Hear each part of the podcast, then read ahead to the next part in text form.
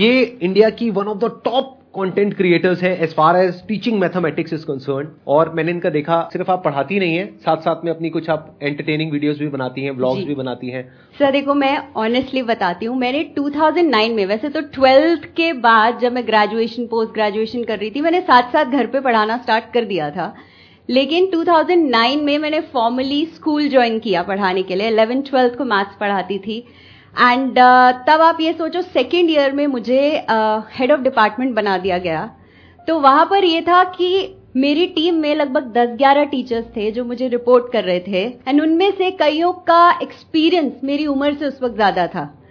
And उस वक्त आप समझ सकते हो इस तरह का एक माहौल रहता था कि यार ये आई है, ये क्या हमें बताने की कोशिश कर रही है।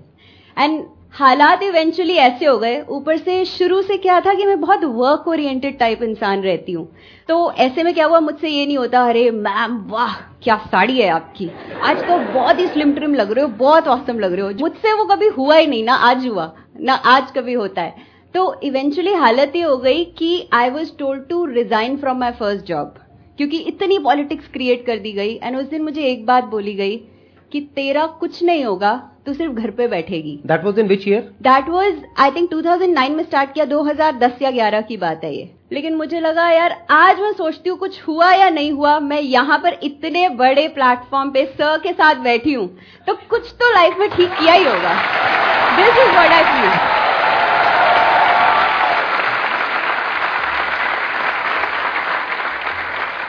मेरा इंटरेस्ट आ रहा है आपकी जर्नी में, जब आपकी जॉब चली गई जी, फिर उसके बाद में आपने क्या किया? तो सर एक्चुअली क्या है ना कि दिमाग में ये चीज तो काफी टाइम से चल रही थी। उस दिन मुझे लगा यार कुछ तो करना है, क्योंकि मैं हमेशा से बिलीव करती हूँ कि यार बोलो मत, अपने काम को जवाब देने दो। उस दिन मैं ना सीधा घर नहीं गई, उस दिन मैं सीधा गई बेरसराय की मार्केट। अब अगर नहीं पता हो तो दिल्ली में एक ऐसी मार्केट है जहां पर ना आपको बड़े बड़े कोचिंग इंस्टीट्यूट्स के मटेरियल, किसी भी आप एग्जाम के लिए प्रिपेयर कर रहे हैं, सेकेंड हैंड थर्ड हैंड औने पौने दामों पे सब मिल जाता है। तो वहां मैं सीधा गई, मैंने काफी सारे कोचिंग इंस्टीट्यूट्स का जेई का मटेरियल खरीदा। तो मैं ऑलरेडी 11th 12th को तो पढ़ा रही थी, मैंने जेई का मटेरियल लिया एंड खुद को अगले 2-3 साल में जितने कोचिंग मटेरियल मेरे पास हो सकते थे सबसे खुद को प्रिपेयर किया। अब पहले से ही मैं बच्चों को तो पढ़ा ही रही थी, लकीली कुछ ऐसे ब्रिलियंट स्टूडेंट्स थे, आई थिंक उनमें से 2-3 ऐसे थे वो जेई के लिए भी प्रिपेयर कर रहे थे। तो मैंने बोला ठीक है, उनके साथ मैं भी लग गई।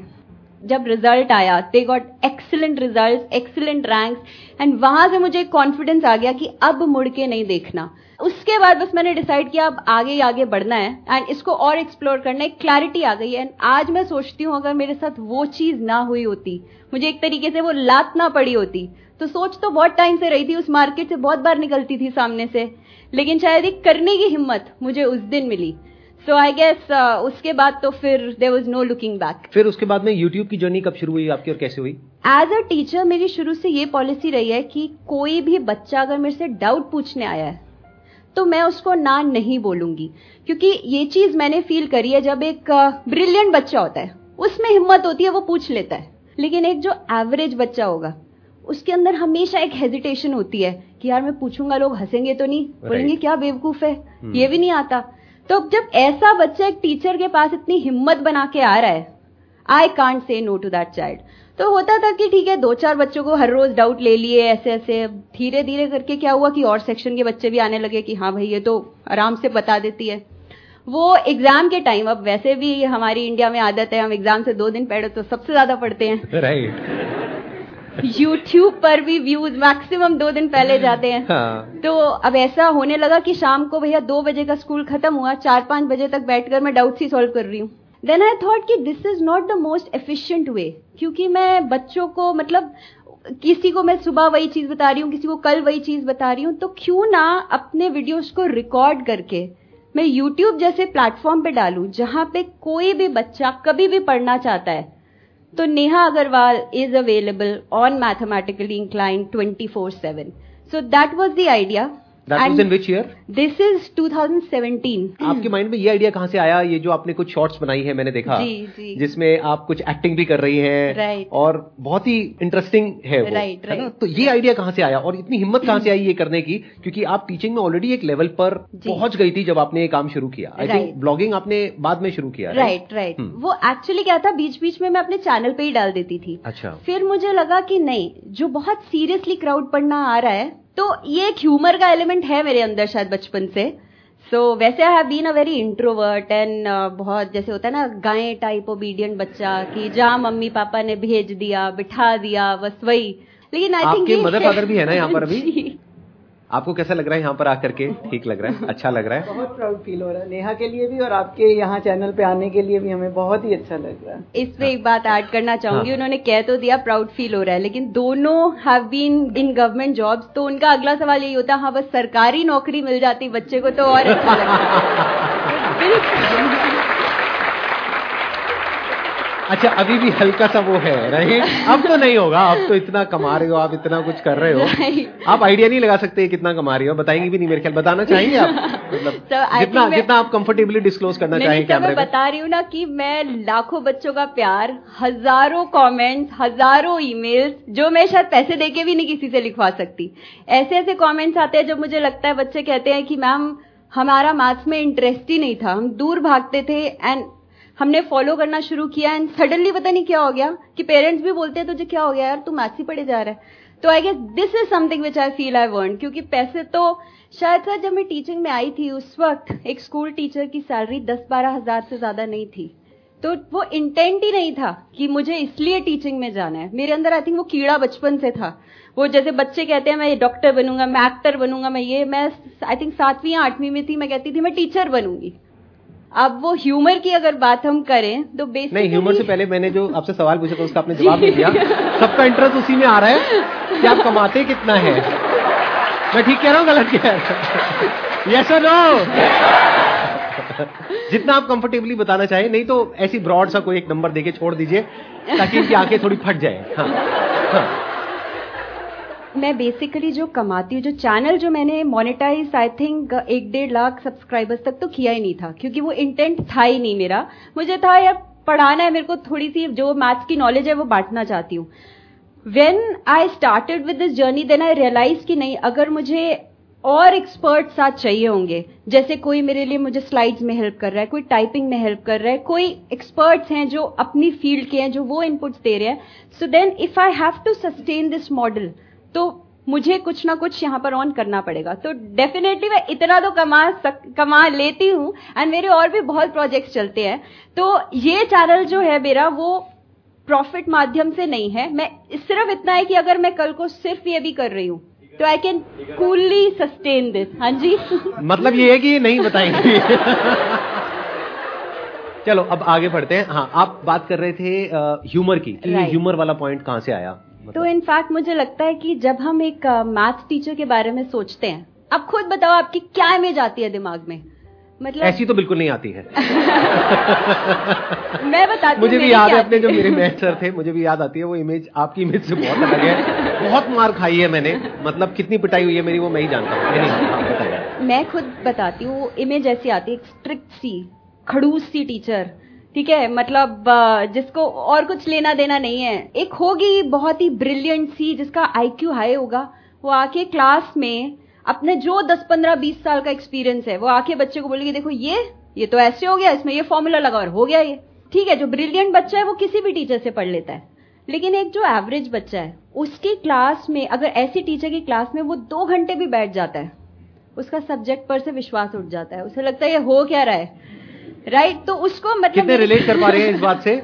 ऑलमोस्ट सब कर पा रहे हैं. हाँ, तो इनफैक्ट मैं भी कर पा रही हूँ, मैं आपको बताती हूँ. अच्छा, आपके साथ भी कुछ ऐसा ही हुआ? बिल्कुल, था बिल्कुल. तभी लगता है आपके अंदर ये जज्बा पैदा हुआ होगा कि था सर जो इस तरह से बाहर आया है, जो मेरे साथ हुआ मैं किसी और के साथ नहीं होने दूंगी, मैं ये प्रॉब्लम देती हूँ, राइट. तो बेसिकली मतलब इस तरह की इमेज हमेशा रहती है और ऐसा फील होता है जब वो बच्चा गया कि जैसे यार मैं किसी ट्रेनिंग स्कूल में बाइक सीखने गया था और यहाँ टीचर मुझे मौत के कुएं में घूम के दिखा रही है और बोल रही है देख कितना आसान है, क्योंकि वो तो पिछले 15 साल से यही काम कर रही है। अब मेरे को लगता है यार मैं तो रहने दे यार, ये मेरा सब्जेक्ट बस का ही नहीं है। राइट। सो यहाँ से वो बच्चा डिस्कनेक्ट सिर्फ टीचर से नहीं होता, वो सब्जेक्ट से ही हो जाता है। उसको लगता है ये मेरे से नहीं होगा, एंड वो वहां से भागने लगता है। अब वहां पे मुझे लगता है कि मेरे जैसी टीचर जो एक बहुत एवरेज टीचर है, जो उतनी ब्रिलियंट नहीं है, जो खुद उन बच्चों में से ही आई है, क्योंकि मेरी खुद ये हालत होती थी। मम्मी पापा यहाँ बैठे हैं जिसको मैथ्स को देख के रोना आता था, जो बोलता था यार मेरे मैथ्स बस की है ही नहीं। मतलब 11th में जब मैंने एंटर किया था, मैंने मैथ्स ड्रॉप कर दिया था। मैंने कहा था मेरे बस का नहीं है, मुझे नहीं पढ़ना। वो आई थिंक पापा के कहने पर कि ले लो, ट्राई करके देख लो। उनकी हमेशा से आदत रही है फोर्स नहीं करना, लेकिन पीछे से हल्का सा कह देना कि चलो ट्राई करके देख लो बेटा, शायद अच्छा लगे। तो वो उस वक्त इसी तरह से लिया था। तो आई गेस मुझे लगता है कि मैथ वैसे ही इतना भारी भरकम, बच्चे वैसे ही बोझ के तले दबे हुए हैं। आप देखो 11th में आते हैं तो वैसे ही वो वॉल्यूम में और टफनेस में एक 10x हो जाता है। उसके ऊपर मैं भी आकर ऐसा चेहरा बना के और शुरू हो जाऊं कि अब ये पढ़ना है, तो मेरे ख्याल से मैं खुद भी नहीं बैठ सकती ऐसी क्लास में। So that is when I thought कि नहीं यार, that is why I say at my channel let the magic begin, कि यार अब कुछ मैजिकल करते हैं एक लाइट सी चीज के साथ, एक ह्यूमर के साथ। तो वो आई गेस समथिंग, क्योंकि मुझे लगता है मैं जेई के लिए पढ़ा रही हूँ 2 घंटा 2.5 घंटा मैथ्स जैसा सब्जेक्ट, बच्चा कैसे बैठेगा? आपको कहीं ना कहीं बीच में एक लाइट माहौल चाहिए, एक ह्यूमर चाहिए। सर आपके सेशंस जितने देखे हैं, I guess humour is one thing which I have learn so much from you also, कि उसके बिना I think everything is very dry, boring हो जाता है, बहुत बोरिंग हो जाता है। तो आपकी जो क्लासेस होती हैं जैसे 2 घंटे की 3 घंटे की जो भी ऑनलाइन क्लासेस होती है, उसमें भी आप ह्यूमर को बीच बीच में इनकॉर्पोरेट करते हो? बिल्कुल सर, मैं क्वेश्चन के बीच में भी जोक डाल देती हूँ। जैसे क्या होता है कि कुछ टफ सा कुछ स्टेप किया तो मैं बोलती हूँ हाँ आप तुम पूछ रहे होगे नेहा मैम, सपना आएगा मेरे को ये क्या हुआ कैसे ये कि, और फिर मैं बोलती हूँ नहीं बेटा पहली बार तो सपना आएगा नहीं, सपना आएगी। अब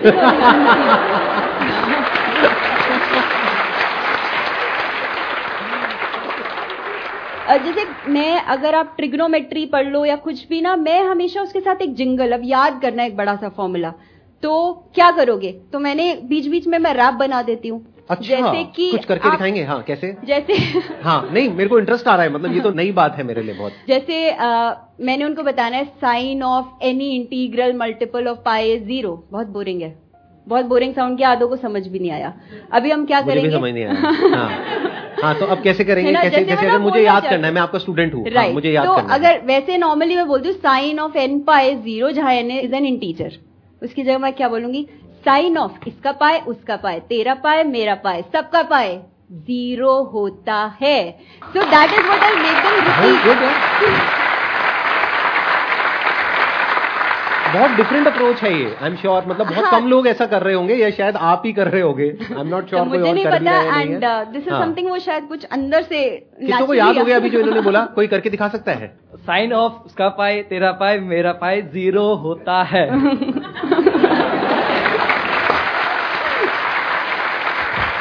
साइन ऑफ इसका पाए उसका पाए तेरा पाए मेरा पाए 0 होता है। That's it. अच्छा, मतलब सबका पाए 0 ही होता है, क्योंकि इज इट अ फैक्ट या फिर ये नहीं, सच में।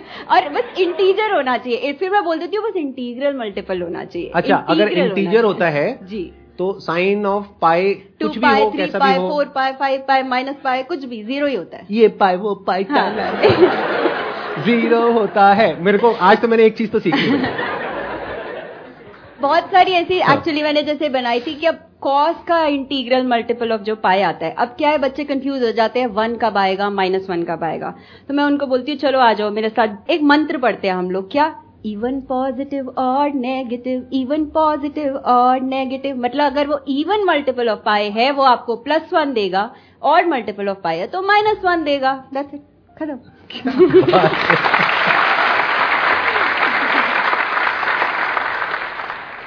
सर मैं सीए स्टूडेंट हूँ, एंड मेरा सर आप दोनों से ही क्वेश्चन है। जैसे नॉर्मली सेल्फ डाउट जो होता है स्टूडेंट में, सबसे बड़ी चीज जो होती है सेल्फ डाउट होता है, और एक ये ऐसी चीज है कि अगर आप एक दीमक की तरह जिसको अंदर से खोखला करता जाएगा, तो ये सेल्फ डाउट कैसे इस चीज को ओवरकम करें हम लोग? आजकल एक्चुअली क्या होता है ना कि हमारा थोड़ा सा इस तरह का माहौल है कि अब आप टीवी पे चाहे ऐड देख लो कि भैया ग्लो मिलेगा इंस्टेंटली, हाइट बड़ी कर लो इंस्टेंटली इसे पी के, राइट? तो कुछ भी हमको इमीडिएटली नहीं मिलता।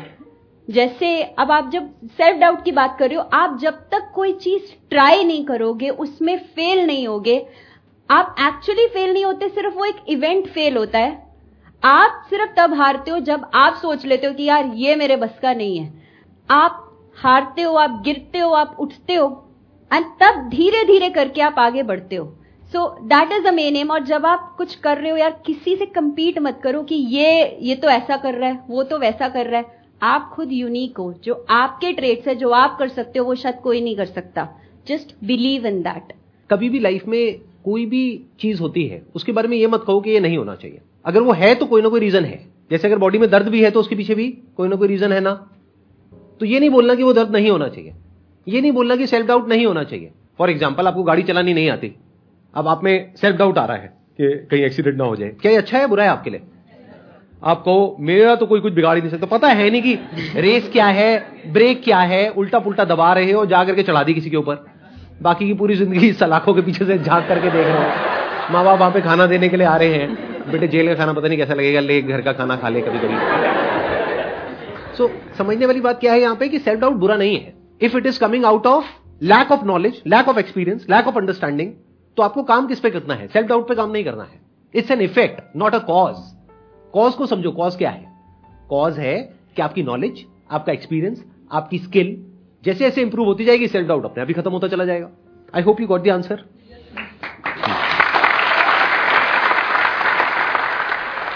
लाइफ में हम लोग जो भी काम कर रहे हैं सर, आप दोनों से मेरा सवाल, तो कैरेक्टर सर बहुत मैटर करता है। तो अगर आप दोनों से मैं पूछना चाहूं कि एक शब्द में आपके कैरेक्टर में ऐसी कौन सी चीज है सर जिसने आपकी कामयाबी के लिए सबसे ज्यादा रोल प्ले किया है सर, अगर मैं आप दोनों से जानना चाहूं तो? आई वुड से एक नेवर से डाई एटीट्यूड, कि आप जितने भी बड़े हो, जितने भी छोटे हो, आपके अंदर एक सीखने की इच्छा हर वक्त, क्योंकि आप एक स्पेसिफिक जगह पे पहुंच जाते हो, फिर आपको लगता है बस ठीक है यार, जो मैं बोल रही हूँ वो परम सत्य है, मुझे आगे कुछ करने की जरूरत ही नहीं है। That is where the problem starts. So एक तो ये मुझसे होगा अगर मैंने ठान लिया है तो, और पर ये नहीं कि भैया सिर्फ जोश में है, फिर I have to work for it. I would not say one, I would say two. एक तो वो नेवर से डाई एटीट्यूड, और ये कि I have to keep learning in life. अगर आप मेरे से पूछोगे कि मेरे लिए कैरेक्टर का मतलब क्या है एक वर्ड के अंदर अंदर, तो वो है आपकी नीयत। जिसकी नीयत साफ होगी वो जैसा अंदर से है वैसा ही बाहर से है, जैसा कैमरे के पीछे है वैसे ही कैमरे के आगे है। फॉर एग्जाम्पल, अभी कुछ दिन पहले I was just going through analytics, YouTube studio होता है, राइट। मुझे ज्यादा पता नहीं था इस सबके बारे में तो मैंने कहा एक बार देखता हूं क्या है। तो मेरी मंथली जो व्यूज आ रहे हैं चैनल के ऊपर, टोटल जो नंबर ऑफ व्यूज होते हैं वो है करीब 7 करोड़। तो आपको आइडिया लग गया होगा कि अगर उसको हम कैलकुलेट करते हैं तो और एवरेज जो मेरी ड्यूरेशन है वीडियोस की वो है 20 से 25 मिनट। My God. तो उसमें मल्टीपल ऐड चल सकती है। बिल्कुल। तो देख करके मेरे अंदर लालच आया। मैं झूठ क्यों कहूं कि नहीं आया, आया लालच। उसको आप सीधी सी कैलकुलेशन करोगे तो महीने का बनता है 1.5 करोड़ रुपए। इतना मैं अपने धंधे से भी नहीं कमा रहा हूं समझ रहे हो? मुझे क्या करना है, वो जो मोनेटाइजेशन मैंने पीछे से ऑफ कर रखी है उसको जा करके ऑन करना है, पैसा आना शुरू बैंक में। अभी आप सर इंटेंशन की बात कर रहे थे काफी टाइम से, तो मैं वही जानना चाह रहा था कि आपका सर एग्जैक्टली एक्चुअली में आपका इंटेंशन क्या है सर इस सबके पीछे? मेरी नीयत क्या है कि मेरे पास में 2 ऑप्शन है आज। एक ये कि मैं एक इंसान के फायदे के बारे में सोचूं। वो एक इंसान कौन है? मैं हूं। तो मेरा फायदा किसमें है? उस बटन को ऑन करने में, जो 1 घंटे का काम है। 500 वीडियोस पे ऑन हो जाएगा, खटखट खटखट खटखट, और नोटों की बारिश शुरू। इसमें किसका फायदा हुआ? एक का। अगर मैं ऐड ऑन नहीं करता हूं तो उसमें कितनों का फायदा हुआ? 7 करोड़ व्यूज हो रहे हैं हर वीडियो पे। अगर मल्टीपल टाइम्स ऐड चलती और 1 मिनट भी वेस्ट होता एक वीडियो में, क्योंकि ऑन एन एवरेज मेरी ड्यूरेशन क्या है एक वीडियो की 20 से 25 मिनट, तो मान लेते हैं उसमें 1 मिनट ऐड में चला जाता है, तो क्या 7 करोड़ मिनट का टाइम खराब नहीं हो गया? और लोगों का time is equal to money. सोचो मैं क्या कह रहा हूं, अगर समझ पा रहे हो तो इसको बोलते हैं नियत।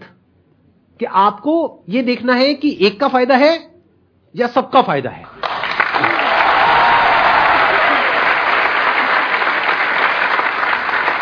आई होप आपको भी अच्छा लगा होगा यहाँ पर आकर के इंटरैक्ट करके लोगों से। एब्सोल्युटली, बहुत, मतलब ये तो वो होता ही है कि एक तो आपसे मिलने का मौका तो था ही, जिसके कारण जब से आई थिंक आपकी टीम से फोन आया था नींद आनी कम हो ही गई थी, बट उसके साथ साथ यहाँ पे जो एक अलग सी वाइब है विच आई गेस शायद हम लोग वो YouTube पे नहीं देख सकते, वो जो पर्सनली एक्सपीरियंस करना है, ये जो लाइफ का एक्सपीरियंस है वो अलग ही होता है, अलग ही लेवल है, अलग ही लेवल की एनर्जी है इन लोगों की। एब्सोल्युटली, ये सब भरे पड़े हैं, मतलब पता नहीं कब कब से इन्होंने रजिस्टर किया हुआ है, फिर इनका सिलेक्शन हुआ है और यहाँ पर बैठे हैं। लाखों लोगों ने रजिस्टर किया हुआ है मेरी वेबसाइट पे, उसमें से रैंडमली हमारे कंप्यूटर जी ने कुछ के नाम शॉर्टलिस्ट करे हैं, कुछ है जिन्होंने 4 दिन पहले किया है, किसी ने 4 साल पहले किया है, क्या 12 साल पहले तो मैंने सेशन भी करने शुरू नहीं किया था, मेरे को सेशन करते हुए 10 साल हुए हैं।